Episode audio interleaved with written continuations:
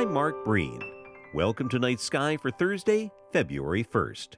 It's Groundhog Eve, if you'll pardon the expression, but it has been the reason behind connecting astronomy to the calendar, and now we'll make the specific connection to Groundhog Day. Stars and the sun both inform the development of calendars. Stars and their constellations rise and set with an unwavering regularity through the seasons, the nocturnal equivalent to the sun's annual cycle.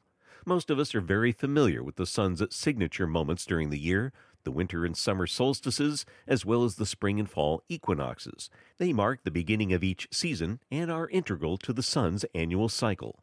For ancient observers, particularly those in Europe, where the distinct changes in the weather and light shaped the forces of nature, their way of life followed the cycle.